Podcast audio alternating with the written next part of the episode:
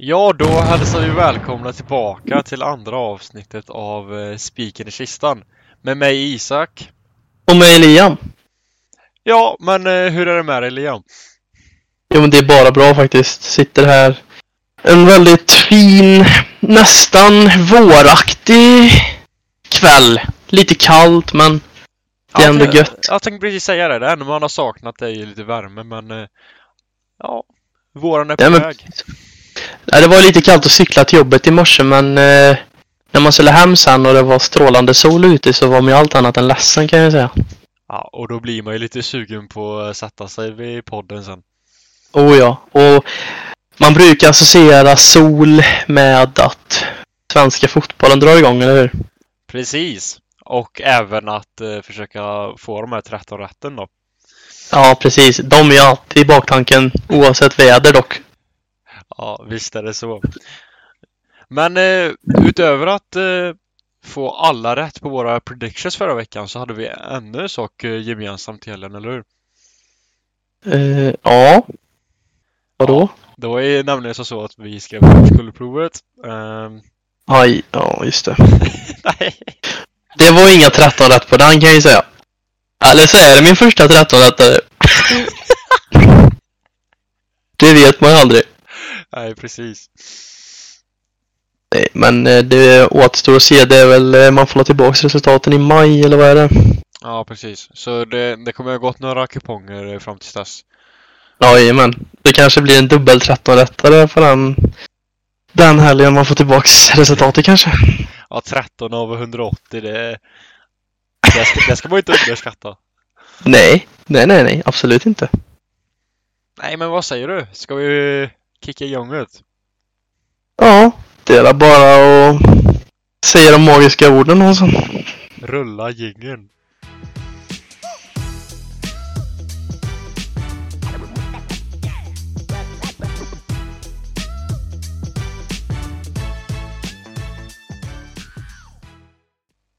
Ja, den var alla lika bra den här veckan, eller? Jag skulle faktiskt säga att den bara blir bättre och bättre, men... Att den kanske växer på en. Ja, lite som solen just nu, att den börjar växa fram nu. Smart, bra spaning. Och på tal om spaning, alltså. Nej, men du hade ju din, Svenska cupen-match som du, smattra kan man ju säga. Nej, men det var ju rätt solklart att Hammarby är en förening som inte vinner några troféer, och då kan man inte förvänta sig något annat när man tar emot Mjällby. Så är det bara. Nej, alltså jag var inte lika säker som du var, men det var en snygg spaning. Alltså, frågan är om du inte sa du 1-0? Nej, du sa att de skulle vinna på förlängning, va? Alltså vinna oavsett form. Sen vågar jag inte säga om det skulle vara på förlängning eller på heltid eller så, men det var en sak som var säker, och det var att Simon Strand kommer förbli trofélös. Ja, precis. Och jag satte ju även min. Ja, helt magiskt. Vilket... Och även resultatet. Ja, den är jag lite stolt över faktiskt. Jag sa ju 2-1. Sen så fick jag inte rätt målgörare, men det spelar ingen roll. Alltså jag är väldigt stolt över den matchen faktiskt. Och som jag sa, att om vi skulle starta med den backlinjen som jag sa, så trodde jag skulle gå vägen. Och det var den backlinjen vi startade. Och de håller sån klass när de är på topp, alltså. Nu så hade vi dock satt ut Arojo på högerbacken. Och jag kan ju säga att han hade ju Vinicius i sin bakficka hela matchen, tyckte jag. Tror du inte att han kan spela där då? För han är ju väldigt snabb och liksom atletisk. Ja, alltså det är ju det som jag tror funkar, eftersom att Baldé är en väldigt offensiv och bolldrivande ytterback. Så precis som Jordi Alba var. Och om de oftast när de går upp i anfallsspel så brukar ju, även när Kondia spelar, så brukar de gå över lite mer till en treback nästan. Precis. Och låta Baldé springa upp på kanten, och det funkar ju väldigt bra med Real, så att det är inte alls omöjligt att det kommer testas fler matcher. Och jag tycker att Kondi och Kristensen gjorde ett väldigt stabil insats som mittbackspar. Jag tycker att Kondia fick för lite cred för den matchen, för han tyckte han var hur bra som helst faktiskt. Han gör ju någon liten tabbe ibland, och det är oftast den som det snackas om, men utöver det gjorde han ju en väldigt stabil match, tyckte jag. Och detta visar ju hur snabbt det svänger i fotbollen, för samma Barca-lag åkte ut mot United som då såg väldigt farliga ut offensivt. Nu kryssar man mot Southampton, visserligen med 10 man, men kreativiteten verkar helt bortblåst, och Barca går och vinner mot Real Madrid som slog Liverpool med, var det 5-2? Precis, och sen även i returen med 1-0 där, ja, Liverpool tyckte jag var under all kritik. De ville ju ingenting. Det var, trots att det var Liverpool som behövde kämpa, så var det liksom ändå Real som drev något framåt. Och det såg ut som att det skulle varit omvända roller. Så det är ju, det är läskigt att se för ett Liverpool som ska vara liksom en sånt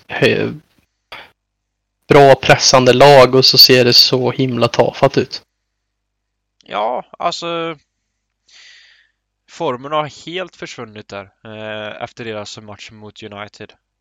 Ser väldigt platta ut, väldigt lågt självförtroende, och även om ledningen vill ha kvar Klopp, så vet jag inte hur det är hållbart att ha kvar han, eftersom att jag tror att spelarna är helt enkelt slutkörda.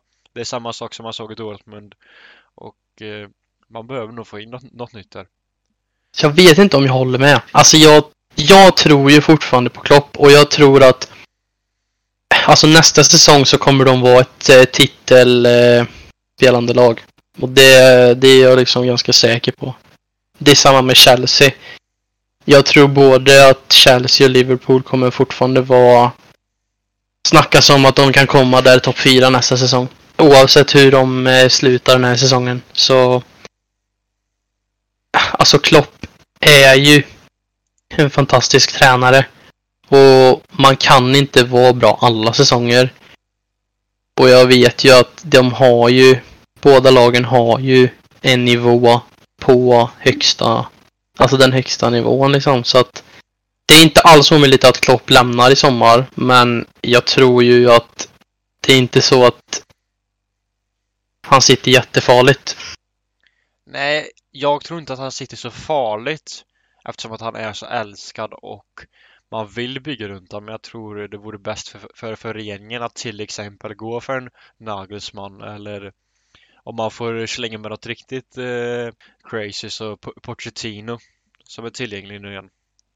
Jag tror att ja, men likt Poch-tid i Tottenham där på slutet, att truppen behöver få in en ny röst, och även om managern är världsklass, så kan det nog vara dags att säga farväl.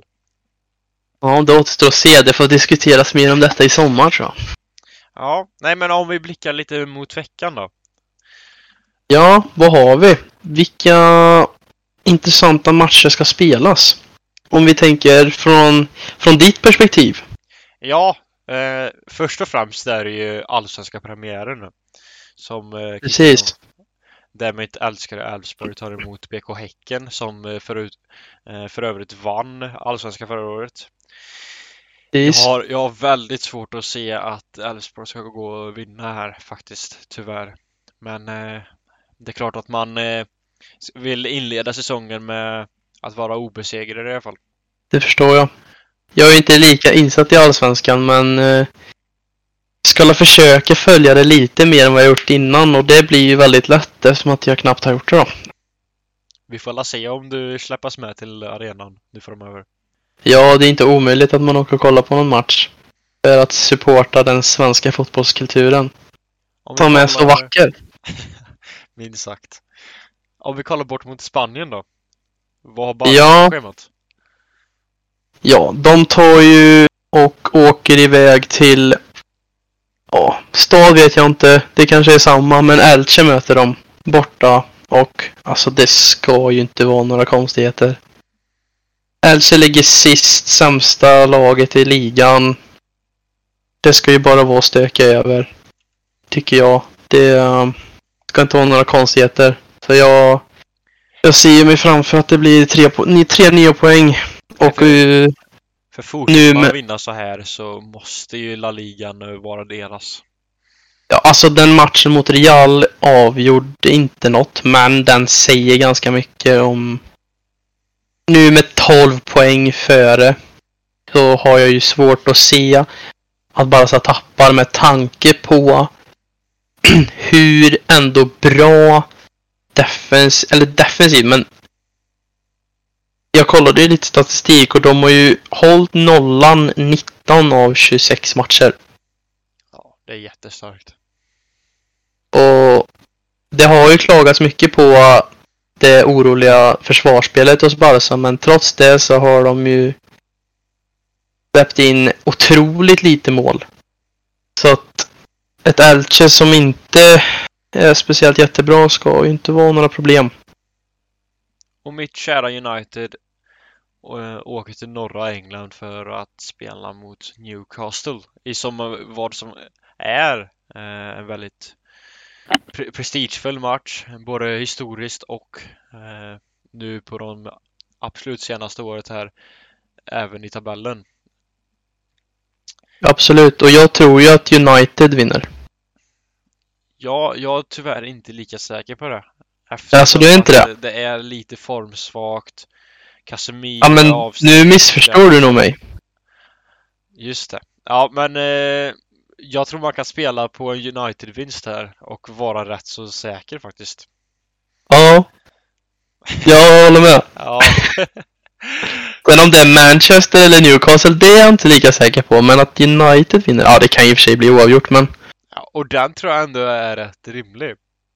Ja, det är faktiskt det. Det är väl, som... Väl. Vi ska inte dra ut Casemiro. Ja, alltså bara, det är just Casemiro-avstängningen som får mig att tro att kanske det är så att en Isak gör en 1-0 och så vinner de kanske.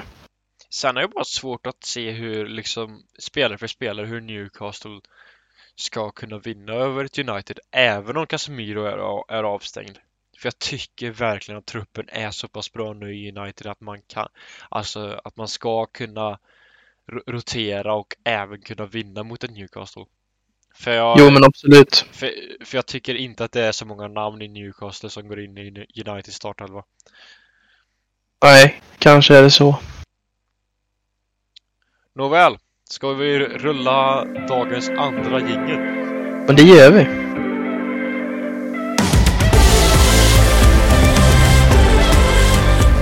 Då drar vi igång veckans absolut roligaste moment. Eller vad säger du? Jo, men visst är det så. Det är väl höjdpunkten, skulle jag väl säga. Och... Om vi bara lite snabbt går igenom förra kupongen för 2 veckor sedan.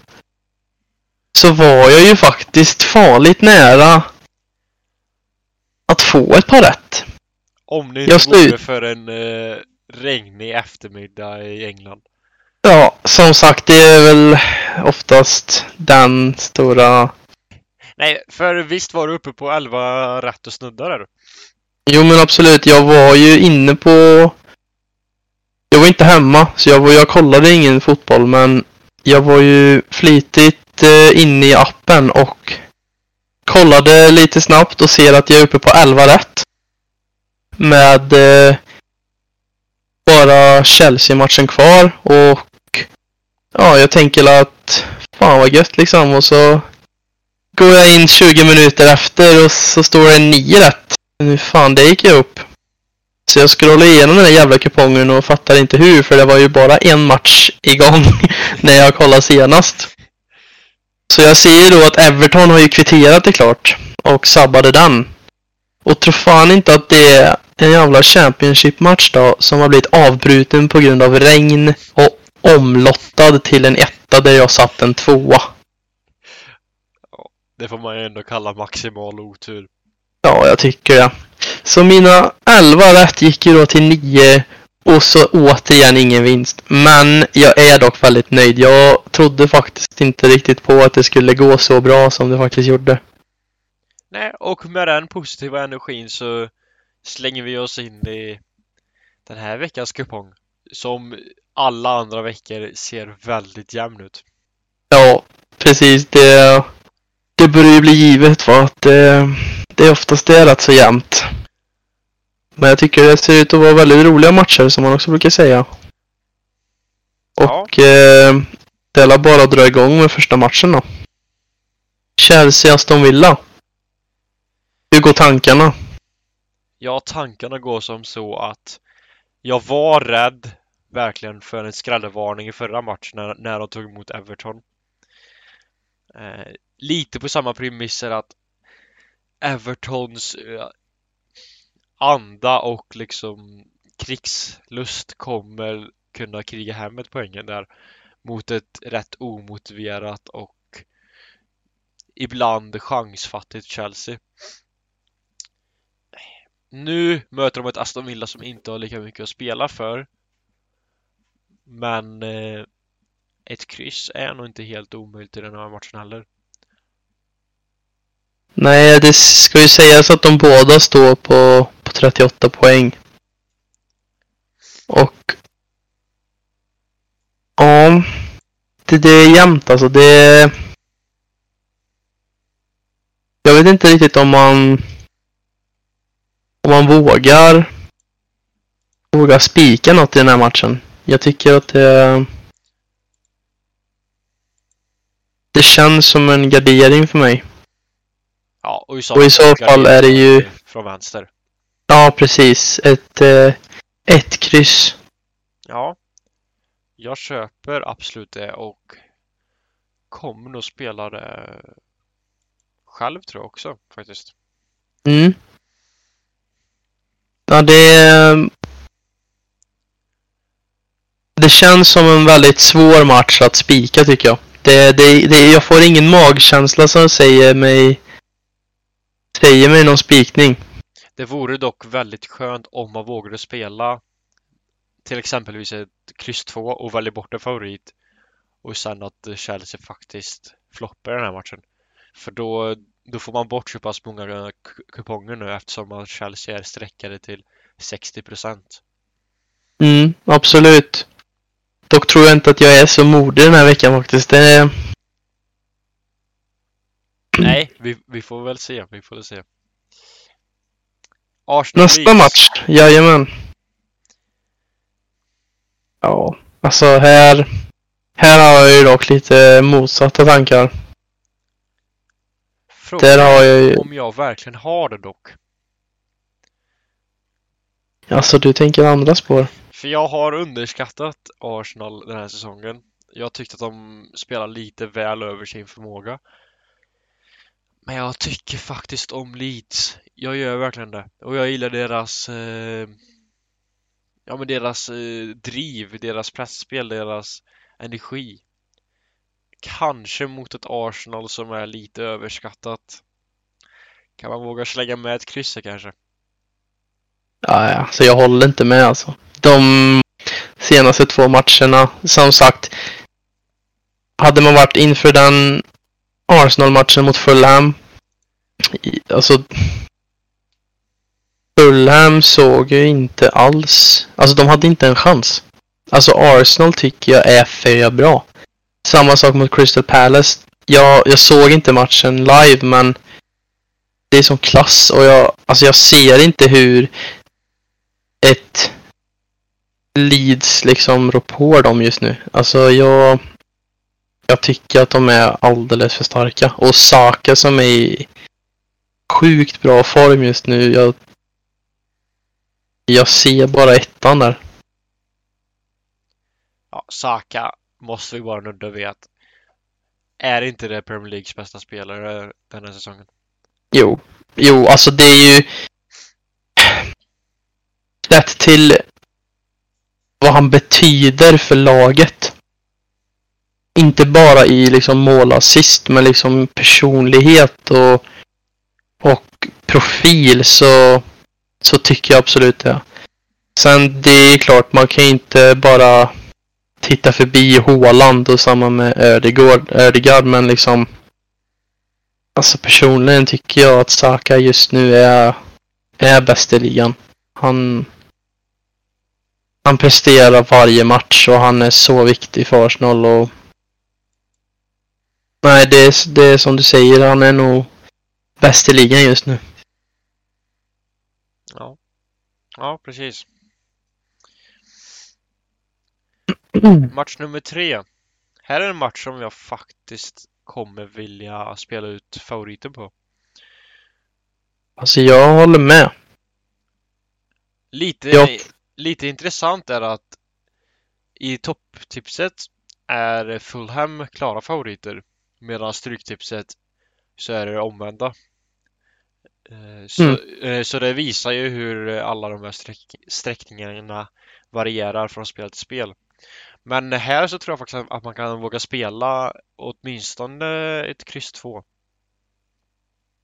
Jag håller med. Det, som sagt, Fulham har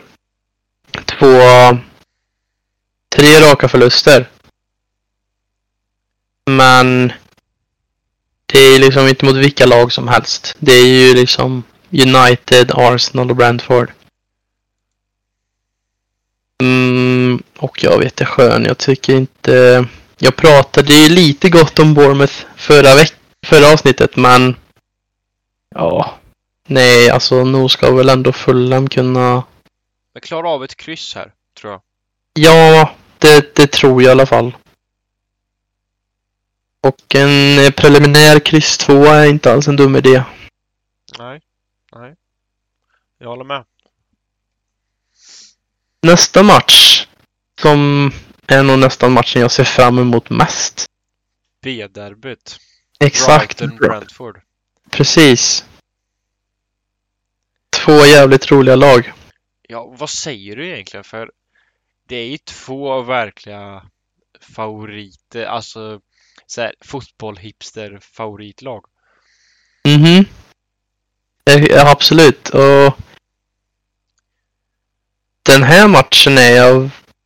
Ja. Jag vet inte vad jag får för känsla riktigt. Jag lutar nog ändå mot en 1 här, tror jag faktiskt.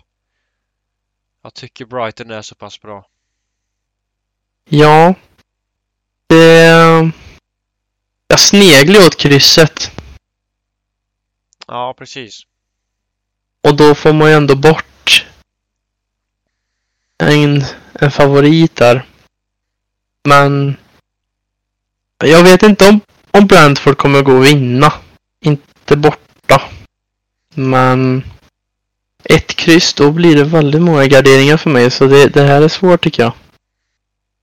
Jag kollar lite nu på tidigare möten här. Och de båda har vunnit 2 matcher och spelat oavgjord en. Och senast så vann Brentford. Nej, Brentford har vunnit de 2 senaste mötena. Och vad säger du? Tror du verkligen att det blir en spiketta på den här, alltså? Alltså, jag tror som så här. Jag har svårt att se att Brentford ska gå och vinna. Så jag har fyllt i ett kryss just nu i kupongen. Men med brasklappen att om det blir för många garderingar så tror jag faktiskt att jag spikar 1 där. Eftersom att Brighton har visat prov på det sista att de kan faktiskt göra mål också. För någon dryg månad sedan så hade de så mycket XG. Då spelade ut varje lag. Väldigt bra possession. Men gjorde inte målen. Nu har målet börjat rulla in. Och jag kan se att Brentford vinner den här med 2 baller. Ja, jag får nästan... ta det för orden. Ja. Det blir en preliminär 1 faktiskt, så får vi väl se sen. Och nu över till kanske Premier Leagues formsvagaste duo. Vilket gör det svårt att liksom gardera på något sätt. Ja, verkligen. Det är ju inget av lagen som har en 3-poäng i de senaste 5 matcherna i alla fall. Nej, och alltså rent ut sagt uselt spel från båda. Leicester slog ju något slags rekord. Nu kommer inte ihåg mot vilken match det var. Men då de hade lägst XG genom historien. Och ja. Det är ju såklart inget bra tecken när man går in i en bottenstrid. Och nu tar de emot ett Crystal Palace som har sparkat Vera. Kanske får en liten nytändning av det. Jag vet inte. För mig så vilket jag för övrigt inte förstår. Hur de sparkar honom nu. Jag kan någonstans förstå det. Eftersom att det har sett rätt blekt ut. Och att man har fått med sig många billiga poäng. Och kanske i min åsikt då, att man ligger lite väl långt upp. Om man jämför med vad de faktiskt borde göra kanske då. Men ja, jag vet inte. Jag tycker nästan motsatt, för det har ju liksom blivit Veras lag. Alltså det där laget är ju byggt av honom. Det är liksom alla de spelarna som spelar är ju liksom handplockade av honom. Akademispelare eller bra värvningar. Och jag förstår inte riktigt vad, alltså de är ju inte ett topplag och de ligger ju på en 12:e plats. Vilket är liksom en rimlig placering för dem. Och som sagt, en nyckeln till framgång är ju processen liksom. Och jag förstår inte varför de inte låter han ha några säsonger till. Där de har ett ungt lag som har potential. Och jag tror att han hade kunnat få dem upp några placeringar och kanske få en topp 10 inom ett par år. Så jag tycker faktiskt att de borde ha gett han några säsonger till. Det, för mig känns det mer som att det kan vara någonting annat som har.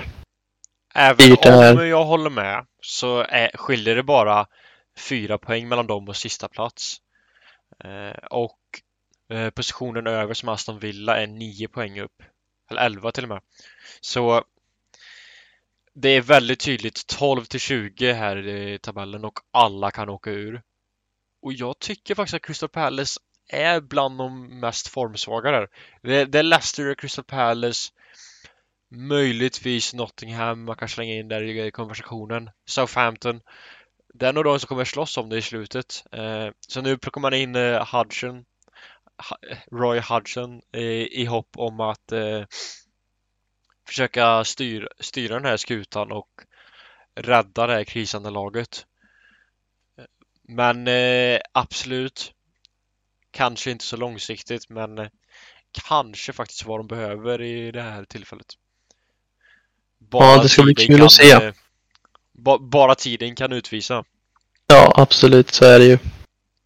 Men om vi ska försöka att omsätta detta till siffror så säger jag en spikkryss.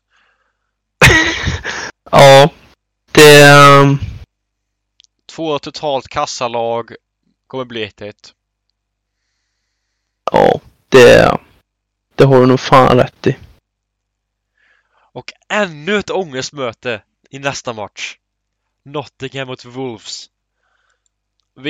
Vi pratar precis om det tajta tabelläget. Skiljer 1 poäng mellan lagen. Skulle det bli kryss här och West Ham till exempel vinner, då börjar det se väldigt pyrt ut alltså. Ja.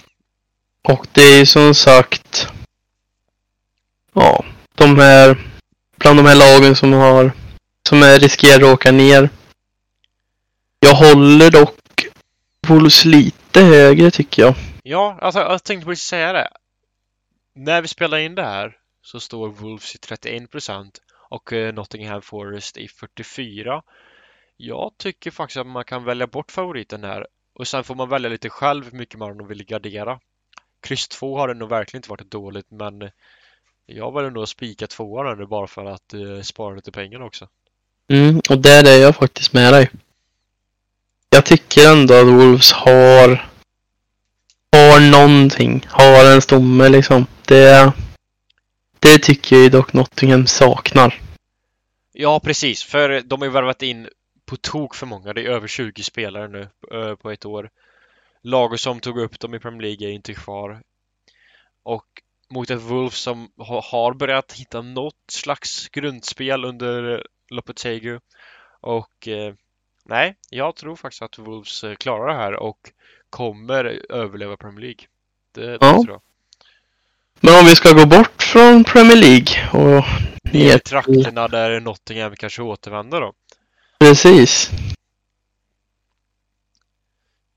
Ett West Bromwich som möter Millwall. Spontant känns det ju väldigt mycket långa bollar och låga block den här matchen. Ja. Ett Millwall som de försöker säkra en kvalplacering och ett West Bromwich som inte är alldeles för långt därifrån heller. Millwall har ju en match mer spelad och om West Bromwich vinner så skiljer det ju bara 2 poäng. Så att det är ju 2 lag som absolut är med och kampar om platserna liksom. I kvalet här, ja, precis. Precis. Och ja, frågan är om inte West Brom kommer att undvika förlust i alla fall. Mot ett Millwall som faktiskt är väldigt formstarkt. Men jag tror ändå man kan spela på att de undviker förlust. Så samma sak här. Ju större plånbok du har, ju bättre. Men gardera ifrån vänster tror jag. Mm. Ja, jag skulle inte bli förvånad om det är ett kryss den här matchen. Det känns som att... Spontant känns som att det slutar 2-2. Ja, precis. Och vad känner du om den? Ja, alltså krysset gillar jag i den här matchen. Men jag har en historik att spela väldigt för mycket kryss i Championship. Bara för att det känner så. Så av just den anledningen så kommer jag sätta en 1 i den här matchen. Mm, ja. Mm, då får vi gå skilda vägar. Ner mot nummer 8. Norwich Sheffield United. Och lite mer Premier League-vibbar på den här matchen. Mm. Vad säger du om det här? Ett Norwich som är högre sträckat än Sheffield. Ja. Men samtidigt spelmässigt så gillar jag Norwich. Och deras amerikaner på topp har börjat komma igång nu. Men med det sagt, det är mot ett Sheffield som är väldigt solida. Med Ahmed Hodzic, gamla Malmö-spelaren i mittlåset. Kanske Championships bästa mittback nu tillsammans med Ekdal. Väldigt kul att se som allsvensk supporter. Men ja, frågan är om inte man kan spela krysset här tror jag faktiskt. Mm. Jag är ju dock lite sugen på tvåan. Just för att de är lägre sträckade. Ja, precis. Sen ska det ju sägas att det kan ju svinga när väl lördagen är här. Så kan så ju Sheffield vara favoriter. Så vi får helt enkelt hålla utkik där, men preliminärt... Ja, för som sagt, vi spelar in nu... Vad är det? Onsdag. 28:e, tisdagen. Ja, och tisdag kväll är det till och med, ja, precis. Ja, det kan ju ändras rätt så febrilt tills spelstopp 15:59. Men... Ja...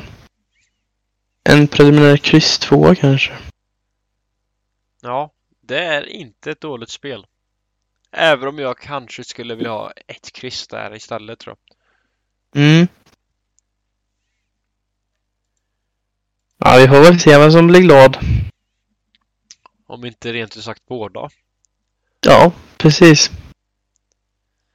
Ja. Men vad händer sen då? Ännu ett BB-derby. Mm. Birmingham Blackburn Rovers. väldigt jämnsträckad just nu. Oh ja. Så här är det inte mycket att tala om favorit. Men det ska ju sägas att Birmingham har ju ett hjärta i mitt hjärta. Har en plats i hjärtat. Ja. Då de har lånat in både Chong och Mabry från United. Två afrograbbar. Och jag tror faktiskt att de kan lösa vinsten här. Även om det är lite shaky. Ja, alltså jag har ju varit Birminghams vän de senaste kupongerna. Och det har ju varit fram och tillbaka. Jag tycker de alltid är rätt så högt sträckade. Men det är inte alltid de lever upp till de förväntningarna. Nej, de går ju faktiskt rätt svagt. Ska sägas. Mot ett Blackburn Rover som går förvånansvärt bra. Med tanke på hur dåliga de är egentligen. Om man kollar på XG och allt det här. Så... ja, alltså återigen krysset är nog inget dåligt spel här. Eftersom det är en jämn match. Men om man ska spela någon vinst så tror jag ändå att man vill få in ettan. Ja. Ja, jag håller faktiskt med dig. Och jag tycker ändå att Birmingham någon gång måste leverera för mig. Så det får ju bli denna vecka då. Ja, precis.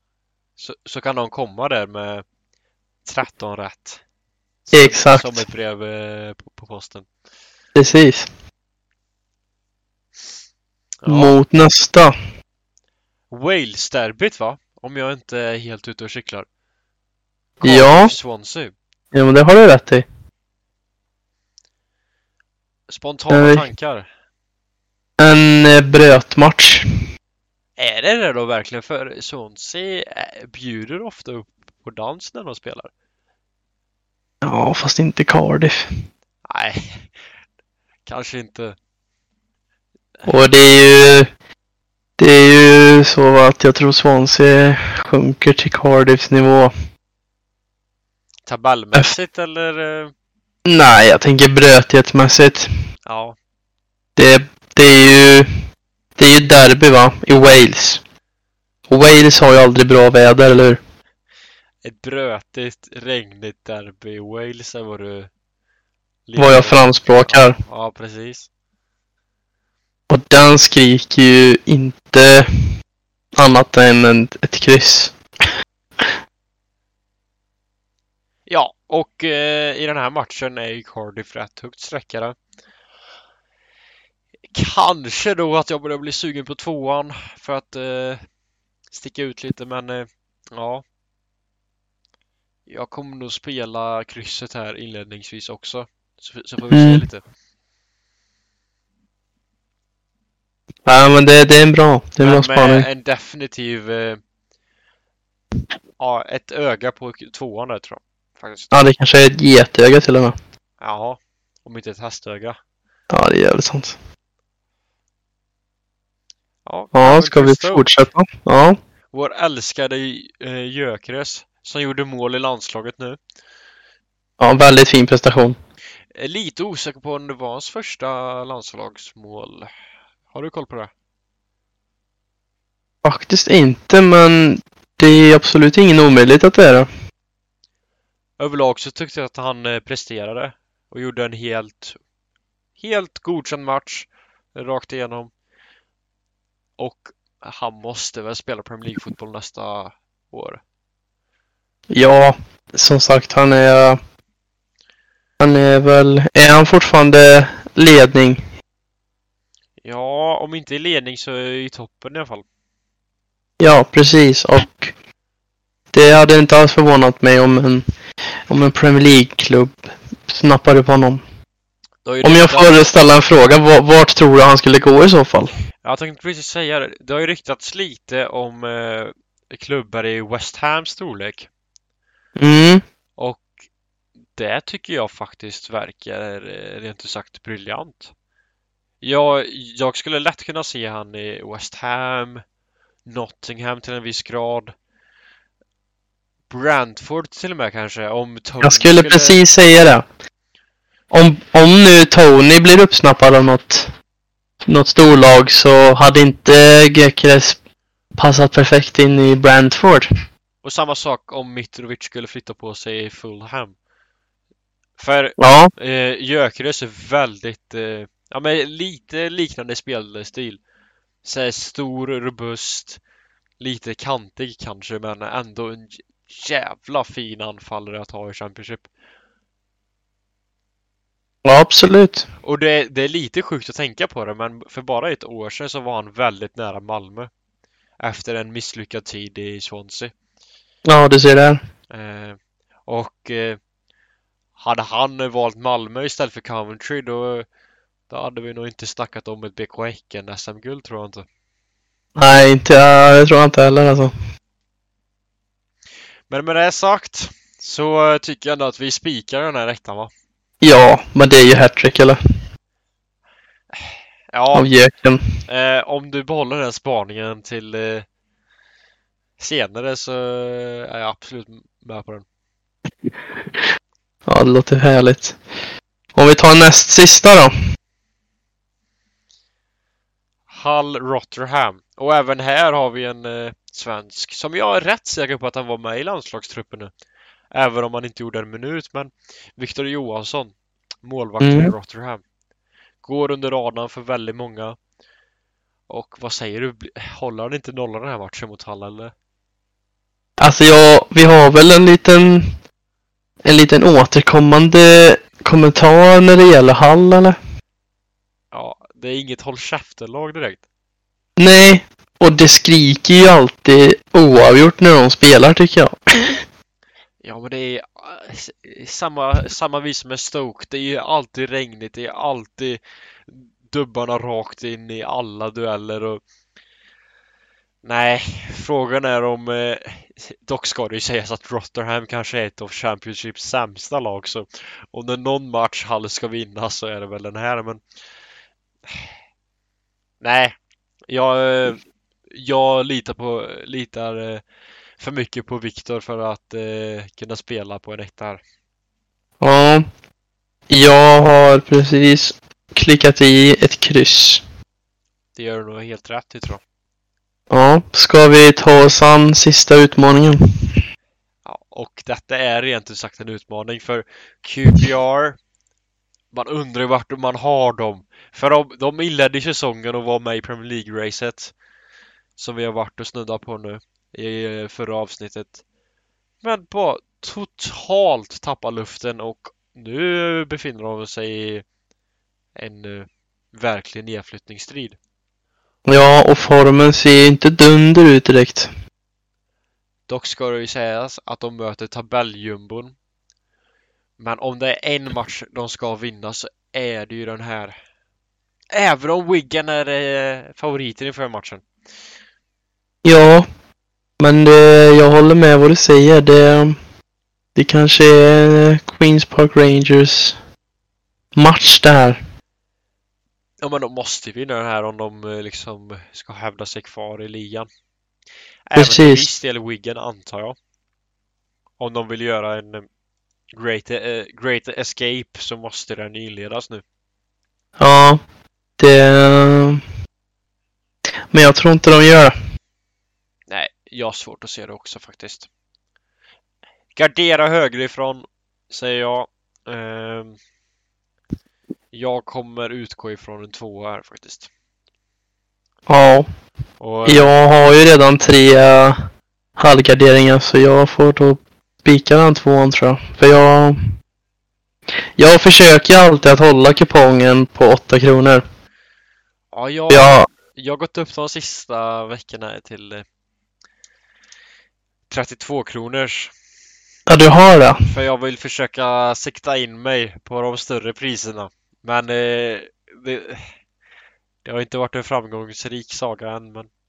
Nej, och förra veckan höll ju faktiskt det på att gå helt okej liksom för mig. Så jag tror det kanske är 8-kronorskupongerna som är det jag spelar på för mig. Ja, för då satt man ju där lite bitter över att du hade spelat sossekuponger och ändå så överpresterade du. Ja, precis. Nej, så att jag tror jag håller mig till de här 8-kronorskupongerna ett tag till faktiskt. Ja. Nej, men det var kupongen. Ja, så får vi väl se hur den utspelar sig då. Men jag tycker här att jag trycker på betala. Och det var det gjort.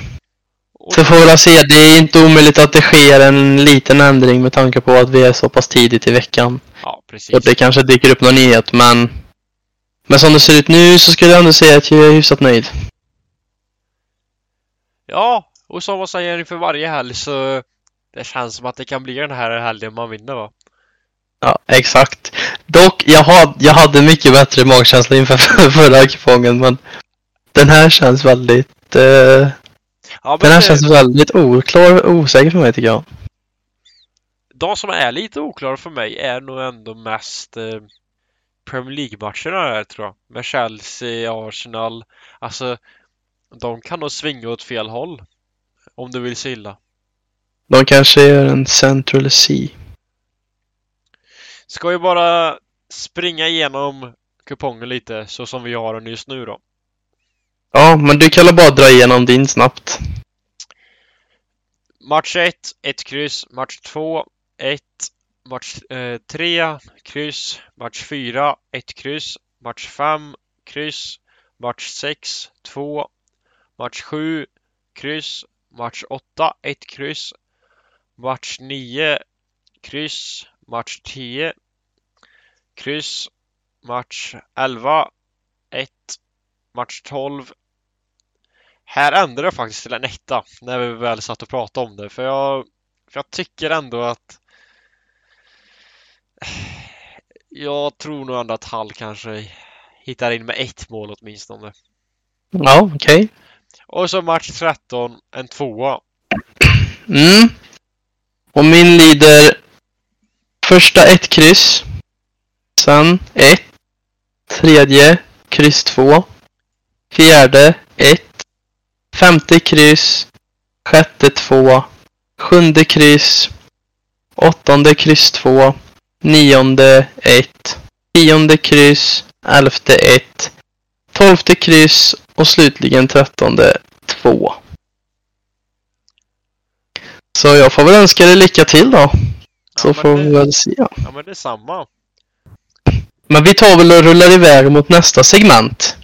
Veckans rackarökare. Rulla ingen.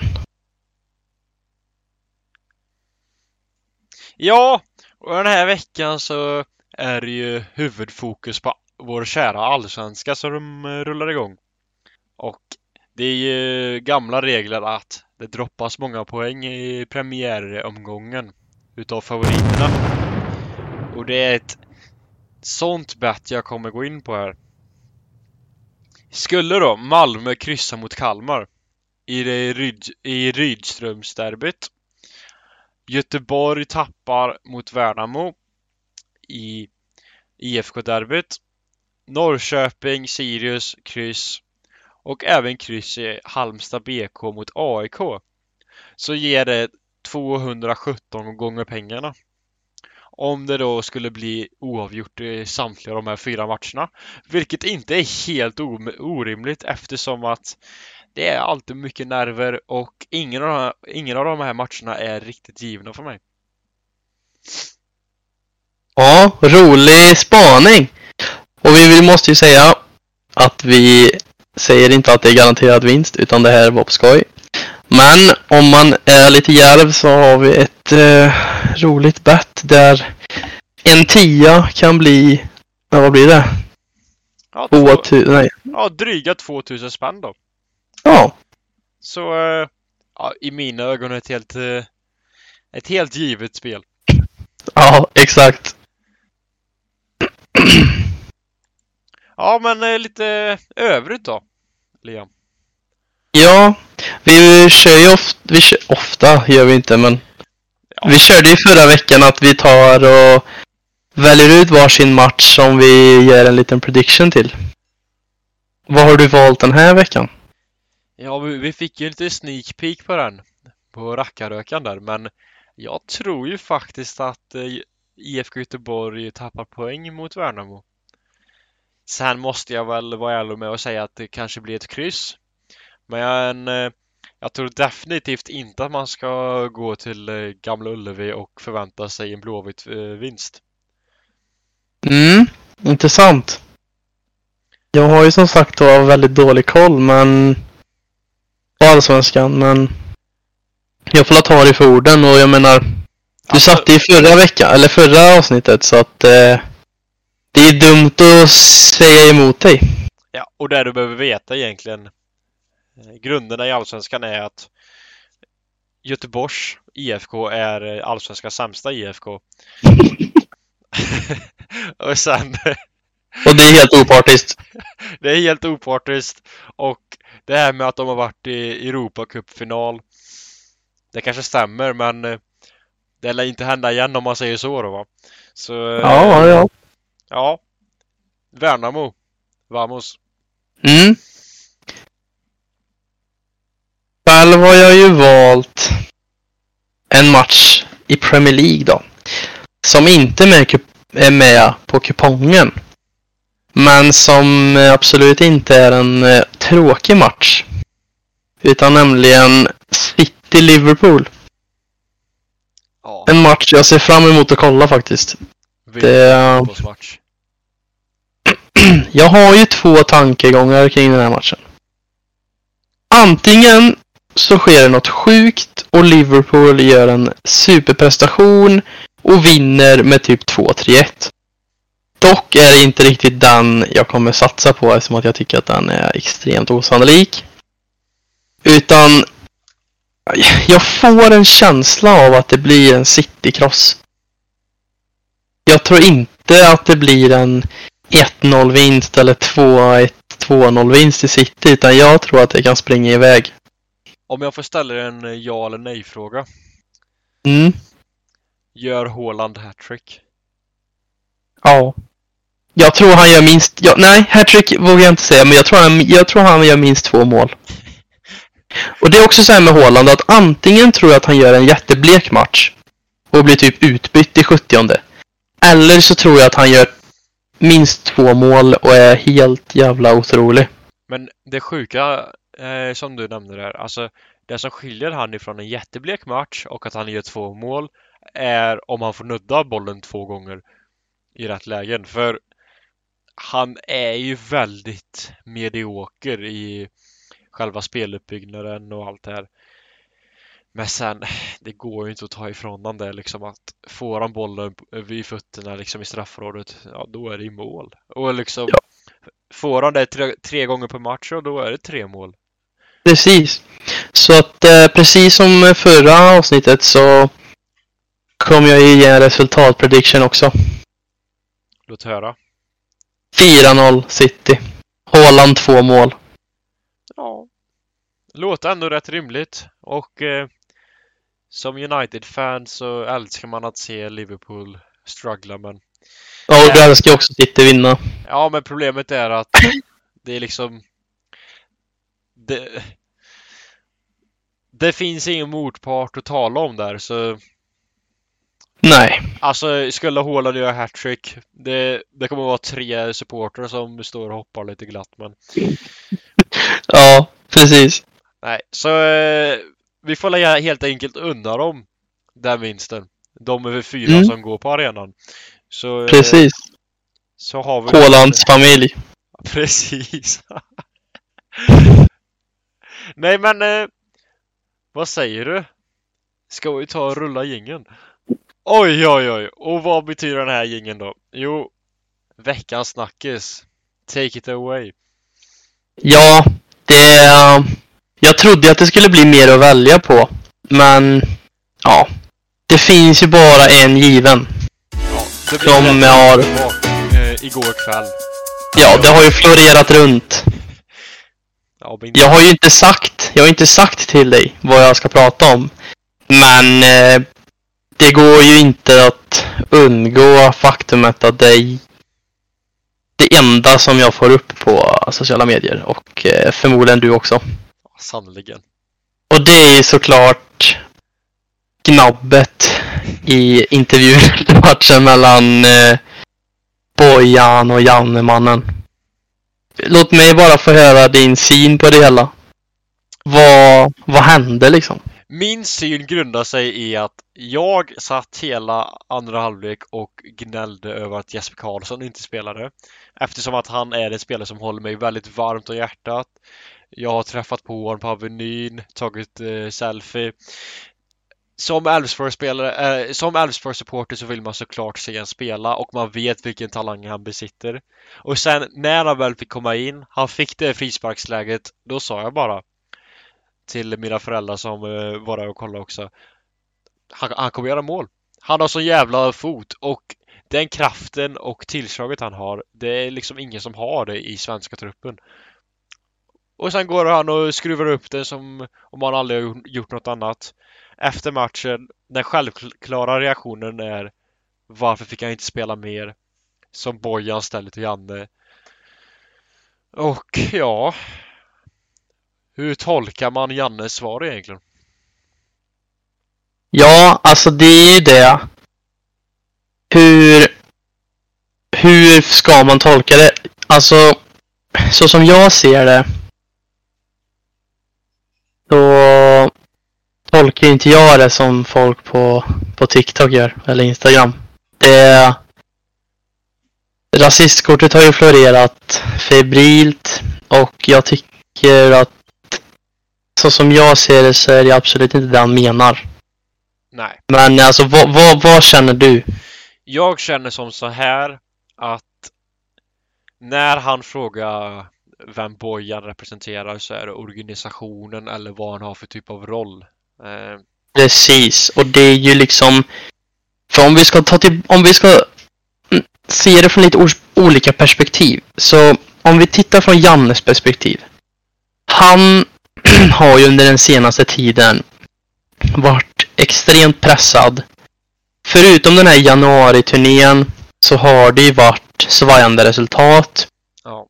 Men de senaste matcherna förutom Belgien så har han ju faktiskt 5 vinster av 6 matcher liksom. Och det har ju gått så bra det senaste. Men som sagt, Janne har ju alltid fått höra hur han tar ut sin startelva. Det är ju liksom nummer 1 som folk pekar på när man har kritik mot honom. Att han spelar tråkiga spelare, han spelar en tråkig formation, han låter inte unga spelare få chansen. Han har fått höra det här med Jesper Karlsson, han har fått höra en del. För det är ju liksom det som alla frågar. Och det är det som alla frågar liksom, vart är Jesper, varför får han inte spela? Och jag tror att han har haft allt det här i huvudet. Och sen kommer det till match. De inleder helt okej mot Azerbaijan, för att sen i andra halvlek spela väldigt bra. Jag såg inte matchen, jag såg bara highlights, men vad jag såg så var det riktigt bra spel i andra. Och sen så byter han ju in Jesper Karlsson i 82:a minuten och han kommer ner i frisparksmål. Och Janne kommer till intervjun med, alltså han såg ju glad ut, alltså liksom var väldigt på bra humör och liksom säger liksom att ja, vad kul att han fick komma in i era mål. Vad roligt alltså att de nya spelarna fick komma in och prestera. Och det första han får höra är ju liksom kritik. För liksom jag tycker ju ändå att hela intervjun är lite vinklad. Den är ganska negativ. Det är inte alls mycket fokus på kolla man gick och vann 5-0 utan det är ju mycket frågor om ja, just varför inte han fick spela mer.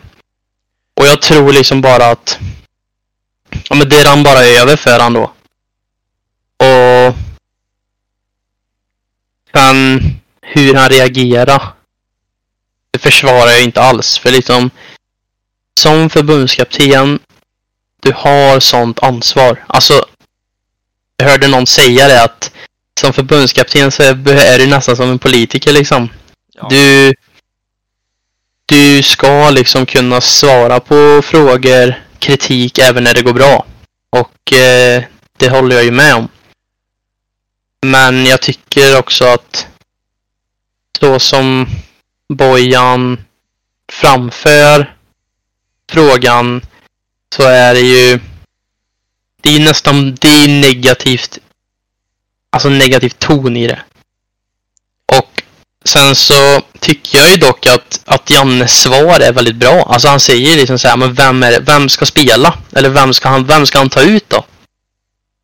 Han säger liksom att jag har 11 spelare att ta ut, och vem tycker jag ska ta ut då? Och det är ändå en rimlig fråga, för liksom kollar man på startelvan, det är inte så att det är ett offensivt lag han ställer upp med. Och alltså jag personligen tycker inte att det var en fel uppställning liksom. Jag måste faktiskt vara beredd och mer eller mindre helt gå emot. För jag tycker att det har varit så uppenbart när man möter de här, rent sagt, sämre nationerna.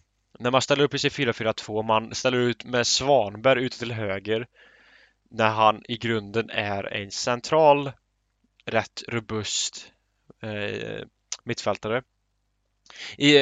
Och så har man istället kanske vår formstarkaste spelare, vår bästa kreatör på bänken. Ger han 8 minuter över 2 matcher. Alltså, jag tycker att man kan experimentera med fler offensiva positioner på så sätt att man kan spela med 4-2-3-1 eller liknande som Bojan var inne på. Då hade man kunnat ge utrymme till Kulusevski, Isak, Karlsson och kanske även Gyökeres eller något, om man snurrar lite på det. Jag ser liksom inte riktigt... Jag ser inte problemet i att Bojan ställer den högst rimliga frågan att varför ger du han 8 minuter på 2 matcher när det är så uppenbart att han är vår stekhetaste spelare just nu. För Kulusevski går inte bra i Tottenham.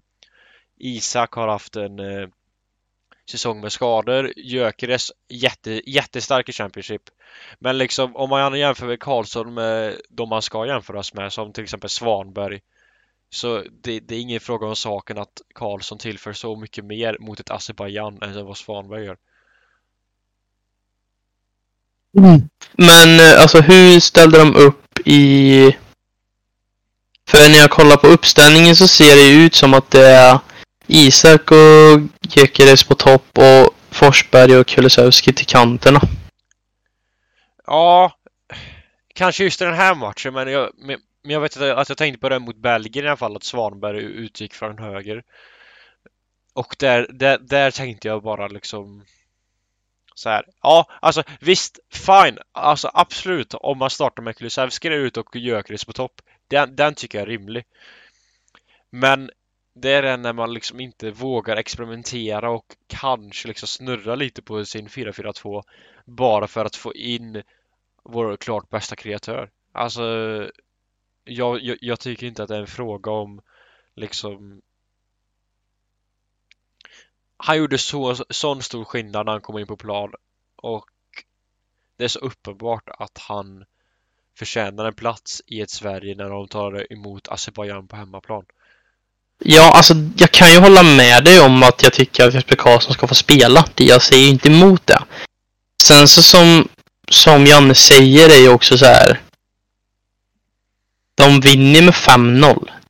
Alltså jag hade ju han sa, alltså jag hade ju förstått om de förlorar matchen, men att vinna matchen, alltså han kom ju in lite, men alltså så här. Jag tycker det är svårt, för alltså jag håller ju med, och jag har ju också sagt liksom att varför snurrar man inte in på startelvan, men å andra sidan så har jag också tänkt så här att alltså Janne spelar med de spelarna som han liksom anser ska starta, och om det går bra så är det ju rätt svårt att säga emot. Och problemet är bara att det såg så dåligt ut i första halvlek. Mitt Twitterflöde var fyllt utav att Azerbaijan hade 66% bollinnehav. Vi gör ett oförtjänat mål, måste jag ändå säga. Det hade kunnat stå oavgjort in i paus. Sen målen som tillkommer i andra halvlek. Visst, Sverige blir bättre och Sverige ska vinna matchen, men vi ska inte vinna med 5-0, vilket även Janne säger. Och som förbundskapten, man kommer få höra att man tar ut fel lag, och då måste man kunna ta emot de frågorna från experterna och liksom ge ett lugnt och tryggande svar och liksom självförtroende i sina spelare att ja, varför han väljer att spela med Svanberg eller Kulusevski eller vem det nu är istället för Karlsson då. Jag tycker inte det är en fråga om Karlsson i det här fallet som får han att rinna över, utan det är bara mer att Janne är så uppenbart pressad och han känner av det själv, och nu har det kommit till han på den nivån att han inte längre vill ta emot en kritisk fråga när de har vunnit en match med 5-0 som han säger, även om det kanske inte var riktigt förtjänat 5-0, men... Nej, alltså precis. Men det är en svår situation, och liksom jag tycker det är svårt. Alltså jag tycker ju liksom inte så här att det är liksom en klar syndabock i intervjun, om man bortgår från liksom ja, just själva Jannes taktik och laguttagning, utan om man tittar på intervjun. Jag tycker ju liksom att båda gör det extremt oprofessionellt, och men jag tycker ju liksom att Bojan gör det. Ja, för jag tycker Bojan utnyttjar Jannes utbrott på ett klart ska man se det. Han utnyttjar det på det sättet att han liksom gör han ännu mer arg, irriterad. Alltså han provocerar det mer, och samma sak. Jag förstår inte varför han direkt liksom... Jag tycker att han är väldigt så här, han känns ju väldigt besserwisser Bojan, tycker jag. Alltså det känns ju som att han vill liksom inte riktigt ha fel, och han liksom kan inte riktigt backa riktigt. Och jag menar, alltså jag förstår ju liksom i stundens hetta liksom, när Janne väl frågar vad representerar du? Jag tycker inte det är konstigt av Bojan att han just tar fram det, alltså för man fattar ju hur det låter. Och jag menar, det är ju liksom ändå unikt och på ett sätt av Bojan liksom, att han ändå lyckas ur ett journalistiskt perspektiv får till den frågan så snabbt, och liksom han ställer ju verkligen Janne på bottkanten liksom. Men sen alltså när han väl säger Sverige så, alltså Jannes reaktion där är bara fan liksom. Jo, han fattar ju hur det här låter, ja, och det utstrålar ju liksom inte det här oj sorry nu blev det fel, utan han driver ju på det här. Kanske omedvetet, men han gör det ju faktiskt. Ja, alltså han har ju gjort bort sig. Det har han. Och Bojan tycker jag... Alltså jag måste ändå försvara han. För jag tycker inte att han gör något fel när han bara ställer frågan att vi möter ett Azerbaijan som är så uppenbart mycket sämre. Hur kan vi ha... Alltså... Hur kan vi ha 33% bollinnehav i första halvlek när vi spelar på hemmaplan mot ett Azerbaijan?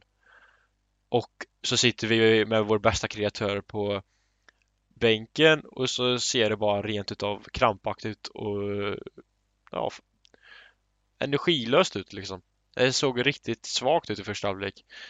Så jag tycker ändå att det är rimligt att lyfta den frågan. Även om jag inte tror att man ska trycka på den på det sättet som Bojan gjorde. Men jag, alltså i sak så tycker jag inte att Bojan gjorde något fel. Nej, alltså så sätt så har du ju rätt liksom. Det är ju liksom absolut inte så att det är en orelevant fråga. Och jag tycker inte att det, alltså det är klart man ska ställa frågan. Det är något som alla vill ha svar på. Jag tror bara att det blev lite fel. Det uppfattades ju mer som en liksom, vad ska man säga, alltså Janne kommer dit efter en vinst och det är det första han får höra typ, liksom. Och jag menar från ett tittares perspektiv tror jag det är mycket rimligare, som att de satt ju i studion och pratade om det här precis innan. Så då blir det ju mer en rimlig fråga att ställa på fortsättningen liksom. Ja, men vad tycker du, Janne? Ja, precis. Men för Janne blir det ju mer liksom att det typ blev ett påhopp. Och om man ska försöka se det från Jannes perspektiv liksom. Och sen så försvarar ju inte alls hur han betedde sig. Alltså så kan inte en förbundskapten bete sig liksom. Det är ju oacceptabelt. Men alltså han har ju förlorat många följare nu tror jag. Det är ingen snack om saken liksom. Sen ja, jag ser inte hur han ska fortsätta liksom ge. Ja, det blir svårt. Ja, men alltså övertyga både landet och spelarna liksom att lita på hans vision och allting. Jag har sagt det innan. Jag tror att Rydström hade varit en fantastisk manager. Kommit in med trebackslinje och ett mer possession-spel i landslaget. Nu blev han klar för Malmö. Då är nog mina andrahandsval Fredrik Ljungberg eller Thelin ifrån Älvsborg. Jag tror både de två hade liksom kunnat ge en ny energi till ett så idéfattigt och tröttkört Sverige. Men vad tycker du om Conte då? Ja, då tror jag nästan att spelarna hade varit ännu mer trötta på managern. Faktiskt. Ja, jag tror det med va. Då hade vi nog fått en konflikt mellan Reinfeldt och Conte istället, och det vet jag inte om vi vill ha på svensk mark. Nej, det hade nog blivit lite väl. Ordförande i... Ja, den såg jag inte komma faktiskt. Nej, det är väl ett ämne för en annan vecka, för just nu så börjar klockan rinna iväg här så... Ja, precis. Nej, men... som sagt, en högst trendig händelse, och vi har väl fått diskutera den lite nu. Och jag tycker att det är väl ett bra ställe att runda av det här avsnittet på. Ja, men precis. Så jag får väl tacka för pratstunden, Isak, så... Tack själv. Och så får vi tacka lyssnarna som har lyssnat, och så får vi bara säga att vi hörs om 2 veckor. Ja, och nu finns vi även på Instagram.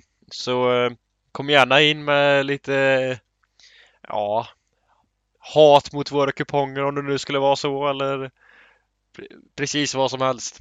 Men vi kan väl göra så att vi lägger upp ett inlägg på Instagram för det här avsnittet, så kan man få skriva en kommentar om man har någon. Det blir dunder. Ja, men då syns vi om 2 veckor. Det gör vi. Ha det bra. Ha det gött. Hej.